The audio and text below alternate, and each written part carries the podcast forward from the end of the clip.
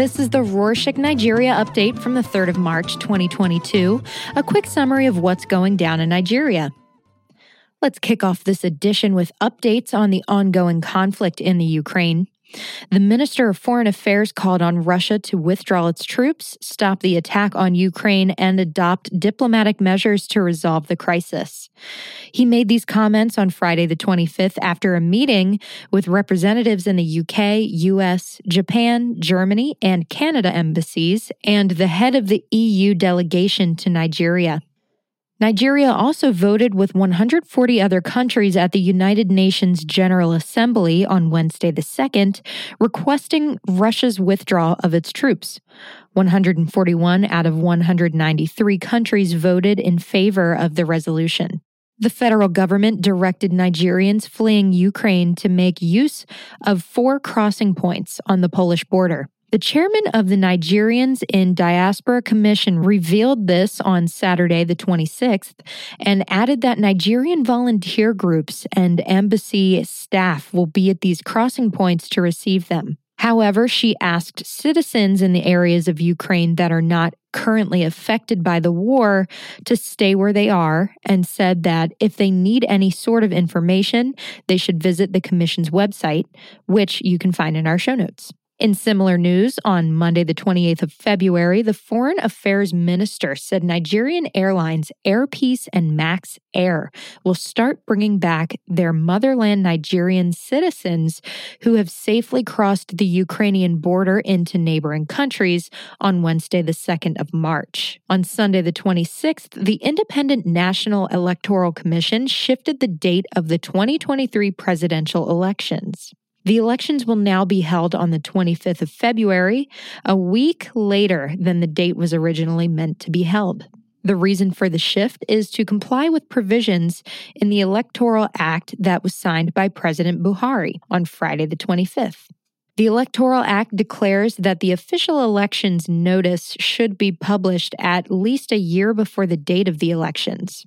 Talking about shifting dates, the Joint Admissions and Matriculation Board said that Unified Tertiary Matriculation Examinations, or the UTME mock exams, will be held on the 9th of April instead of on the 16th. The reason for the change is that the 16th of April is Holy Saturday, which is celebrated by Christians to mark the end of the Lent period before Easter Sunday. According to the board, the celebrations could disrupt the attendance at the examination. UTME are the exams that secondary schools need to take in order to be admitted into universities, which will be held in May. There was big corporate news on Friday, the 25th. Nigerian company Seplat Energy announced the purchase of the oil and gas assets of ExxonMobil in a deal worth more than $1 billion. The purchased assets include a 40% operating ownership of four oil mining leases, the Akwa Ibom terminal, which is one of the largest oil export facilities in the country, and a 51% interest in Bonny River Terminal. Now, moving on to some more corporate news. On Friday, the 24th, Zenith Bank and nine other Nigerian banks published on their websites the names and account numbers of customers who had engaged in a fraudulent practice. The fraudsters obtained foreign currency at a lower rate from the banks because they said they were traveling. However, they sold the currency at the black market alternative rate. Recall last year that the central bank directed that travelers who don't submit travel confirmation to the bank, like a return flight ticket, after two weeks of the scheduled travel date, should give back the foreign currency or risk having their details publicly posted by the banks. M Kopa, a financial technology platform that offers customers in Nigeria and three other African countries the ability to buy electronic appliances and pay on the go, raised $75 million on Monday, the 28th. Investors like the CDC Group and Broadscale Group participated in the fundraiser. The company said it will use the money raised to expand into more African countries and to offer health insurance and cash loans. Telecommunications company MTN released a statement on Monday, the 28th, that announced it had purchased a virtual land in the Africarare metaverse Ubuntu Land. Africarare was launched in October 2021 and was the first African virtual reality metaverse to launch and uses Ubuntu tokens as its native token. The company's Ubuntuland intends to showcase some of the best of African art, fashion, entertainment, sport, technology, and provide a platform for artists across the continent to show their digital art. MTN said it plans to increase its customer attractiveness through a series of experiences like gaming and music on the metaverse. Now, for some more news on technology, if you place adverts on Google, you might want to take this into account. The company announced on Tuesday the 1st that there will be a 7.5% value added tax on all adverts starting from the 1st of April to meet requirements of the Nigerian tax regulations. The company also said the tax amount charged will appear as a separate line in the invoice and statement on customer accounts and not as part of the total amount charged. The federal high court in capital city Abuja directed the central bank to pay 82 billion naira, which is approximately $200 million, to the oil producing communities of Ibeno in Akwa Ibom State, just south of Abuja. Last year, the communities filed a lawsuit against the Nigerian National Petroleum Corporation and its joint venture partner, Mobil Producing Nigeria Unlimited, for redress over oil spillage and environmental degradation. Still on the topic of oil and gas, on Tuesday the 1st, the federal government signed an agreement with Equatorial Guinea to supply gas to the Equatorial Guinea Punta gas processing facility.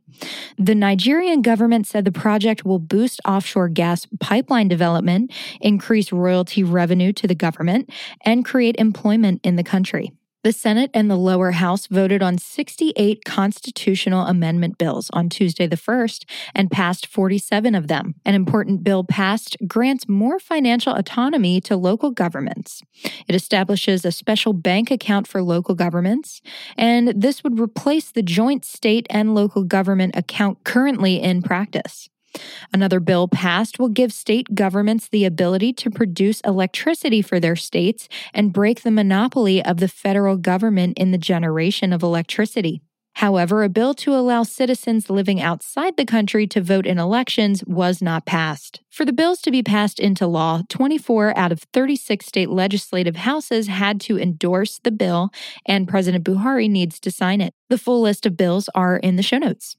And now let's end with some entertainment news. Popular Grammy award winning singer Burna Boy said on Sunday, the 27th, on Instagram that he was in a car accident in Lagos during the weekend. He said that fortunately he was okay, he just had a bit of pain in his legs. However, the artist complained that when people saw the accident and rushed to see what happened, instead of helping him, they took out their phones to record him and post the scene on social media. And the book recommendation for the week is called There Was a Country, A Personal History of Biafra, which is the last book written by foremost Nigerian author Chinua Achebe. The book is the author's personal account of the Nigerian Civil War. All right, that's it. Thank you so much, as always, for joining us. Uh, we need some feedback about these updates. Is there something you would like to change? Is there anything that needs some improvement? Anything that you would add? Please let us know your thoughts and ideas by emailing us at podcast at rorshok.com. That's O R O S H O K.com. Or you can always follow us on Instagram at Rorshok Nigeria. Odabo. Thank you.